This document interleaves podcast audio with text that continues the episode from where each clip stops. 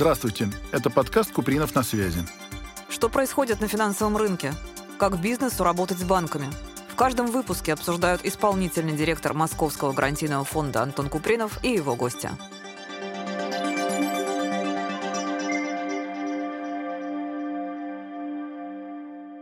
Добрый день, дорогие друзья. С вами исполнительный директор Московского гарантийного фонда Антон Купринов и мой гость, вице-президент Ассоциации банков России и автор телеграм-канала «Цифровые финансы» Алексей Вайлуков. Мы с ним знакомы довольно давно. Большое спасибо, Алексей, что получилось к нам прийти в студию и вот побеседовать на актуальные темы современных финансов и финансирования малого и среднего предпринимательства. Добрый день. Спасибо за приглашение. Всегда с удовольствием готов пообщаться, рассказать все, что знаю, все, что беспокоит финансовую отрасль. Вот, знаете, хотел бы начать с такой сложной темы, конечно, всех нас беспокоящей в наше непростое время. Я так понимаю, что руководство страны, наконец-то и Центробанка, приняло решение по каникулам кредитным для мобилизованных людей. Все-таки это достаточно большое количество людей, и там предприниматели есть, и служащие, разные люди совершенно. Может быть, вы поделитесь все-таки, в какой окончательной форме это складывается, на какие сроки, что делать людям, у которых просрочки есть какие-то и так далее. Как это будет выглядеть, как это будет работать работать? Первое, что тут нужно понимать, что кредитные каникулы, да, они делятся на две части. Для обычных граждан, которые взяли какие-то заемные кредитные средства для своих личных нужд, да, это потребительские кредиты. Этот закон вышел чуть раньше. А, его немного, может быть, расширенно трактовал Центральный банк, из-за чего были какие-то сомнения. Но сейчас появился второй законопроект, который уже описывает что быть с предпринимательскими кредитами, когда вы единственное лицо и вас призвали на мобилизацию, ну или вы изъявили желание добровольно туда поехать. По личным кредитам, то, что вы потребительски получили, вы или члены вашей семьи, там нет никаких ограничений или условий, там, в виде просрочки, каких-то сумм, целей, еще чего-то. Четко прописано. Вас призвали, вы можете обратиться, и с этой даты кредитные каникулы должны быть предоставлены до, соответственно, завершения вашей там службы миссии, плюс небольшой еще период сверху, и уже потом все возвращается в обычный русло график. Если же, не дай бог, что-то произошло серьезное, то подобные кредиты должны быть списаны. С э, теми кредитами, которые не наличные, а уже на бизнес были взяты. Самое основное это индивидуальные предприниматели. Да, я же могу не на покупку, не знаю, телевизор взял, да, а на какие-то оборотные средства. Вот здесь должны быть выпущены нормативные акты поставления правительства, где будет уже четко прописано, в каких суммах там это подразумевается,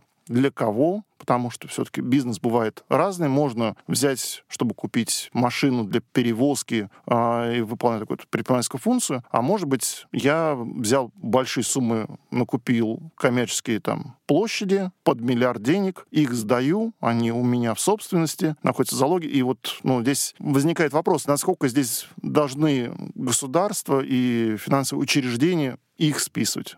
Потому что понятно, что это все равно бизнес останется в семье, а, и суммы здесь приличные. Ну да, если человек э, сдает в аренду коммерческую недвижимость, и при его отсутствии она продолжает пользоваться, и арендные платежи идут, одна история. А если человек купил фуру, и он призван, он не может на ней ездить, на ней зарабатывать, это другая история. И я боюсь, что этих историй может быть очень и очень много, очень разнообразных. Не уверен, что даже все можно преду предусмотреть. Не, предусмотреть здесь невозможно. Все это, естественно, будет с течением времени появляться эти случаи, нюансы, они будут отрабатываться, потому что все заинтересованы быстро решить, все понимают ту социальную важность и ответственность Скажите, пожалуйста, а вот все-таки в ассоциацию банков России стекается, ну, наверное, все, связанное, то, что большое количество членов ассоциации, не только банков, а и общественных организаций, и около банковских структур. Вы, ну, обладаете огромным количеством информации, и позитивной, и негативной, и законотворчества, и сами являетесь э, инициатором многих законодательных актов. Вот, в принципе, ваше ощущение с кредитованием малого и среднего предпринимательства, где наш фонд задействован, тоже более-менее нормально? Вот эта история с субсидированием э, процентных ставок, она достаточна или, может быть, еще что-то можно придумать? Потому что я всегда повторяю, что, посмотрите, за все время существования «Новой России» кредитование МСП, и в целом кредитование, уж кредитование МСП останавливалось при любой встряске. А вот начиная с пандемии и событий этого года, оно не умерло, а наоборот, в общем-то, растет. И, в общем-то, это позитивная история. Но вот нужно ли еще что-то, кроме субсидированных ставок? По поводу субсидирования ставок. Конечно, это хороший механизм, наиболее, наверное, может быть такой вот простой, с точки зрения его можно быстро определить, те объемы, которые государство готово выделить на вот эту помощь через финансовые учреждения, банки реализовать, снизив тем самым стоимость финансовых ресурсов, которые малый бизнес привлекает. Но тут надо понимать, что привлекать эти ресурсы будут все те же участники, которые и раньше привлекали, которые умеют работать. Да, для них станет дешевле, они смогут, наверное, снизить себестоимость своей продукции или услуг, расширить свой объем работы. Но это не позволяет новым участникам прийти и запустить свой новый бизнес там, да, или расширить имеющийся. А, и вот тут нужно не просто субсидировать вот эти процентные ставки, а эти шире. То есть нужно каким-то образом поручаться за участников, за то, что они возьмут кредит, не вернут, например. Поручаться там полностью, частично, покрывая, там, страховать подобные риски. Нужно помогать этому малому бизнесу получать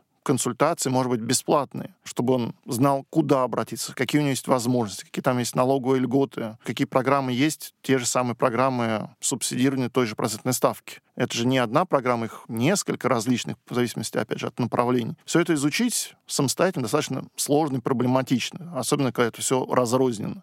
И вот здесь вот такая общая задача, вот информационный такой сервис, он должен предоставляться. Ну и самое главное, изначально надо понимать, что это малый бизнес, это то, который самостоятельно не всегда может все охватить. И ему лучше и нужно помогать, предлагая программы, предлагая в том числе и финансовую поддержку в виде поручительства там, или страхования. Ну да, предприниматели, они люди творческие, и они то, чем занимаются напрямую, всегда справятся. Они найдут ниши, найдут, как привести, как продать и так далее. А вот то, что вокруг, где можно помочь, особенно как с государством общаться, и где можно сэкономить на льготном кредитовании, это, конечно, абсолютно согласен, надо помогать, да. А вот, коли мы затронули вот гарантийную историю, гарантийную поддержку, к которой наш фонд тоже имеет отношение, хотел спросить, какова реакция членов ассоциации, а поскольку у вас крупнейшие банки страны, члены ассоциации, как выстрелила эта история с зонтичными гарантиями, поручительствами корпорациям. А вот что говорят банки-партнеры? Есть ли там какие-то подводные камни, что-то надо доделать? Или, в принципе, эта программа работает?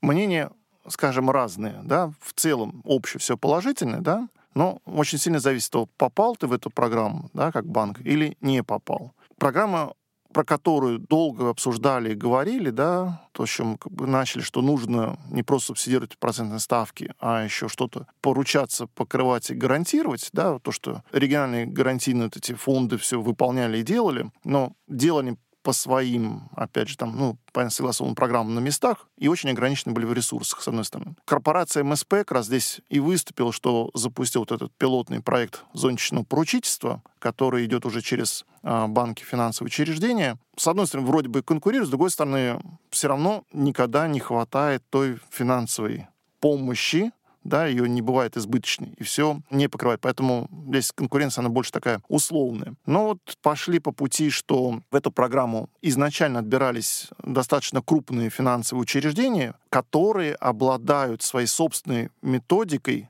проверенный уже временем, это рейтингование заемщиков. То есть нужно было по имеющей своей методике показать ее, доказать корпорации МСП, что она есть, она хорошо отрабатывает, ей можно доверять, она коррелирует. Хорошо, если она согласована еще Центральным банком. Ну и потом уже можно по определенным категориям э, заемщиков формировать портфели, на которые выдается это общее поручительство корпорации МСП. Это, конечно, позволяет сразу расширить круг заемщиков, кому могут быть предоставлены вот эти кредиты, которые раньше не всегда решались банки предоставить. А, но тут надо понимать, что есть в этом минус. На сегодня там, по-моему, около 12 банков, может, чуть больше, но постепенно расширяется, но достаточно медленно. Остальные участники не могут сюда зайти, хотя, может быть, они специализируются на работе с малым бизнесом, активно кредитуют и хорошо знают. Это особенно региональные банки. Но они не имеют финансовых ресурсов, чтобы разработать свою методологию, вот эту модель внутреннего рейтингования. Ну, она им и не нужна, у них не тот объем данных. Было предложено, что они могут закупить имеющуюся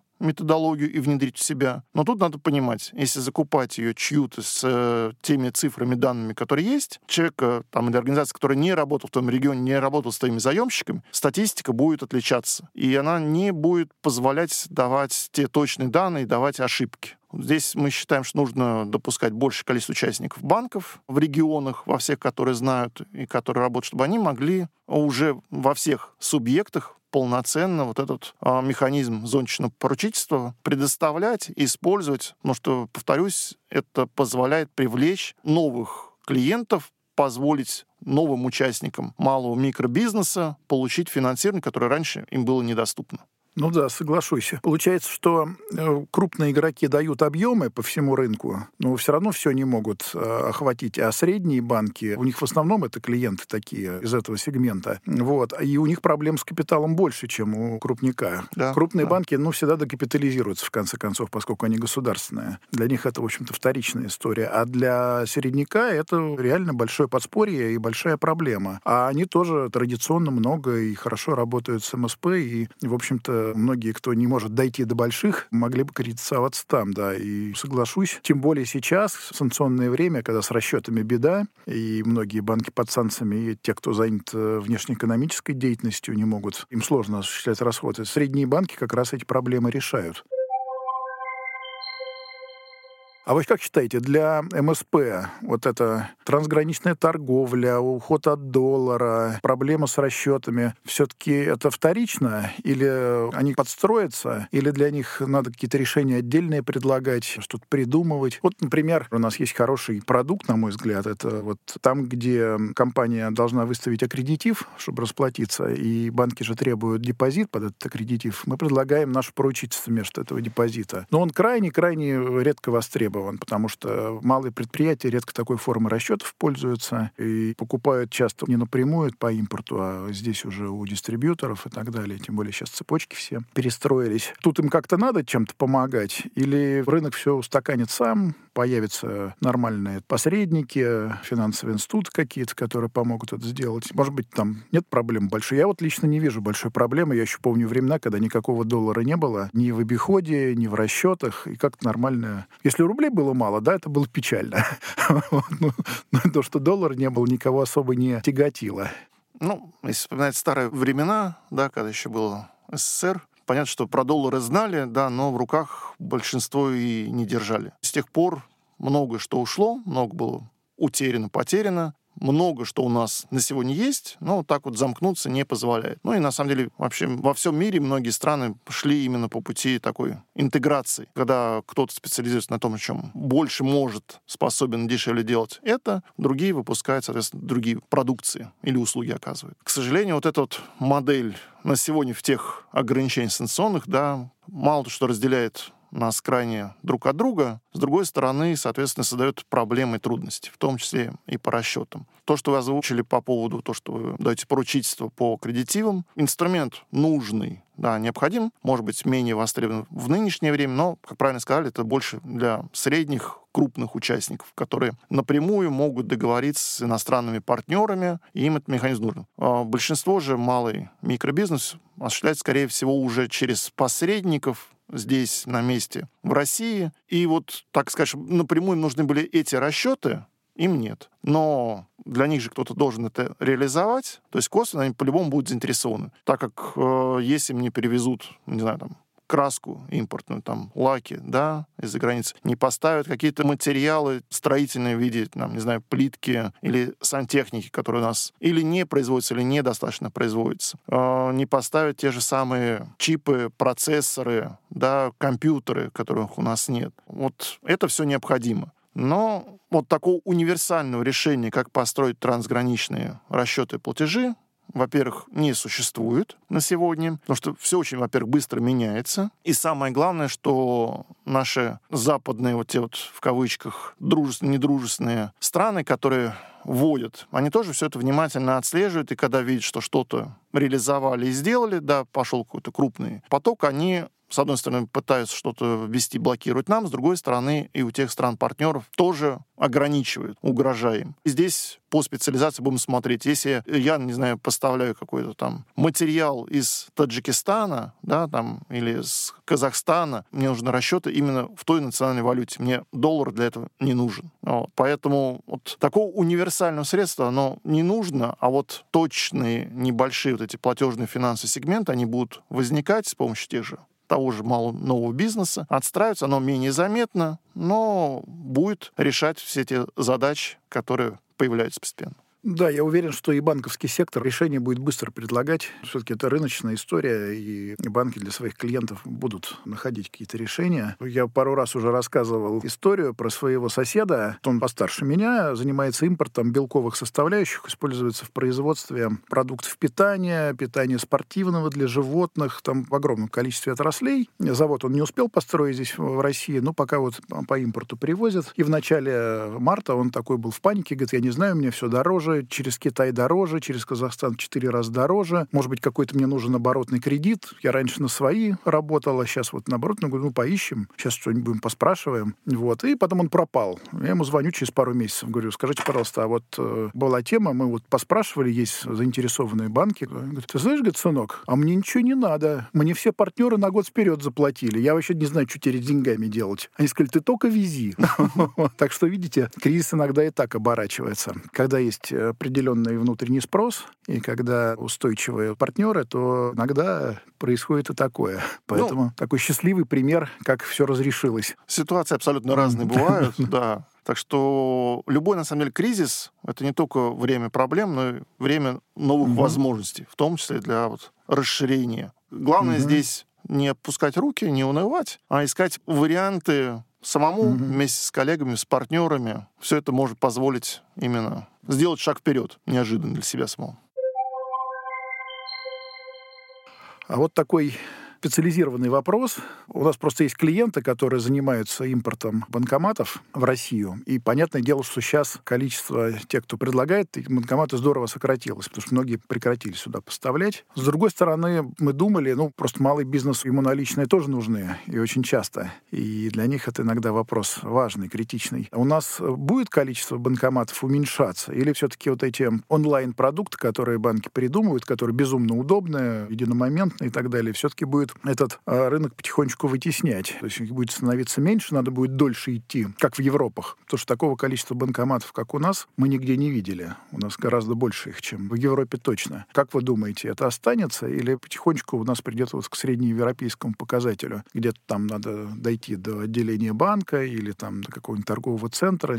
Здесь вопрос, как считать, да, а, я имею в виду по насыщенности банкоматов. Если взять банкоматы на площадь, да, то у нас совершенно не такое покрытие, как в Европе. Мы очень сильно отстаем. С другой стороны, мы очень продвинулись в дистанционных расчетах безналичных. В этом плане дополнительный плюс у нас был, есть. Но сразу надо понять, что есть две тенденции, которые вроде бы взаимоисключающие, но э, на самом деле не совсем так. Первое, то, что постепенно от наличных денег отходят и клиенты, граждане, и бизнес. При этом, казалось бы, ну раз мы туда двигаемся, то наличных денег должно быть меньше.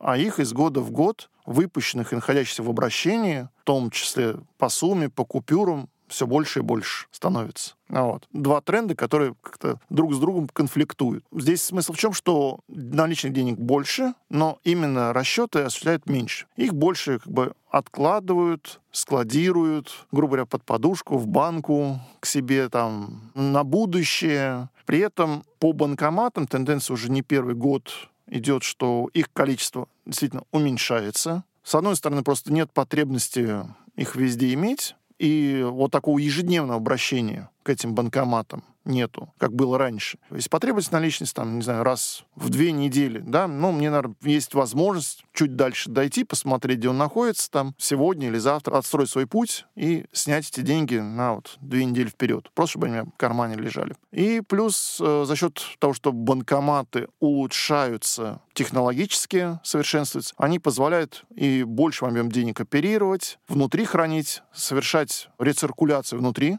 Потому что если Раньше банкоматы были, когда только выдавал, и, соответственно, кассир всегда должен был подъезжать, закладывать туда эти кассеты. Соответственно, чтобы удовлетворить спрос, их должно быть было несколько. Потом появилась функция приема денег, а дальше появилось, что он не просто принимает, он их проверяет э, на соблюдение всех требований и может обратно выдавать. За счет этого вот можно меньшее количество устройств держать. Действительно, ряд производителей которые банкоматы делали, это европейские, американские. Они являются мировыми лидерами, на которых мы много ориентировались, ставя их удобные и недорогие решения. Они почти одномоментно отказались от работы здесь, в России. Это не значит, что их банкоматы не работают, они продолжают работать, будут работать. Несколько лет их можно вполне обслуживать, поддерживать, и сбоев не будет, но в дальнейшем нужно будет постепенно их заменять. Ну, тут и вопрос, будем ли мы вести из стран, которые к нам дружественные, например, тот же Китай, то, что они производят, многие уже банки пробуют, пилотные партии завозят. Да, они, может, меньше специализируются, у них какие-то свои нюансы, к которым мы не привыкли, с одной стороны. С другой стороны, это возможность, наконец, наладить полноценное производство собственных отечественных банкоматов, которые с точки зрения конструктива, там, да, технологий не требуют ничего сверх, естественно. Ну, я вот лично тоже большой энтузиаст все-таки перехода в безналичные формы. Это намного удобней. Я тут с улыбкой вспоминаю пятилетней давности визит в Сочи на гору. Я помню, что там киоск, который продавал хот-доги. Я когда попытался протянуть ему за хот-дог купюру, он сказал, да что ты мне суешь это, дай мне карточку быстрее, мне еще с твоими деньгами возиться тут не хватало. Там. Я так удивился, малый бизнес отказывается наличные принимать. Хороший знак. Дай бог, так и дальше будет. Скажите, а вот что мы посоветуем нашим слушателям, предпринимателям из этого сегмента? Как вот в наше время относиться к тому, что происходит? О чем думать в первую очередь? Может быть, какие-то такие житейские или профессиональные советы? Ну, основное, главное, не поддаваться панике. Вот паника — это всегда приводит к тому, что делаешь абсолютно не те шаги, действия, которые нужно. Но ты их уже совершил, а потом через несколько дней понимаешь, что ты ошибся. Хорошо, если просто потерял время. Хуже, если потерял деньги. События начались, кто-то в паническом настроении побежал в банк снимать, менять, наменял, накупил доллары по 100-120 рублей. Теперь пожинает, вот, к сожалению, вот эти плоды. Нужно, конечно, действовать быстро, но вот не надо поддаваться панике, тем более вот когда это все это коллективное. Негатив, он бывает, но всегда нужно смотреть, а какие же есть, открываются возможности позитивные, не спеша. Прочитали негативную новость, переспали. На следующий день появились мысли, как этот момент можно использовать, в том числе вот в своей предпринимательской деятельности, какие же появляются новые, там, не знаю, сектора, рынки, возможности для развития или предложения что-то нового. И вот из этого никогда не нужно поддаваться панике, спешить, смотреть, что нового появилось, где это можно раскрыться. Ну и самое главное, не стесняться спрашивать информацию везде у всех, в том числе у тех же банков. Они всегда готовы рассказать и поделиться, потому что они заинтересованы предложить весь тот спектр финансовых услуг, который либо их, либо совместно оказывается. Ну и рассказать, что же можно еще дополнительного получить или сделать в этом плане.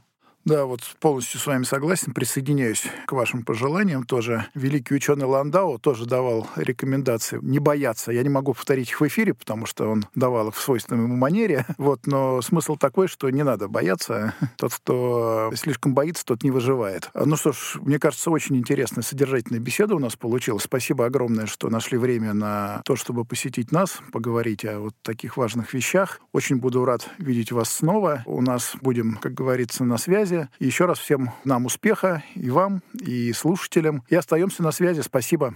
Да, спасибо большое. Всегда с удовольствием готов поделиться всем, что знаю, той информацией, которая есть. Благодарю вас.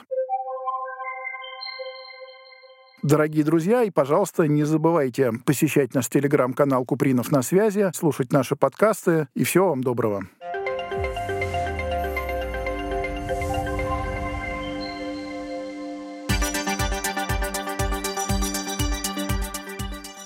Где предпринимателю найти деньги на свой проект? Что происходит на рынке кредитования? Как компаниям малого бизнеса достичь финансового успеха? Реальные кейсы и профессиональные эксперты в моем подкасте «Купринов на связи». Подключайтесь, подписывайтесь и будем на связи.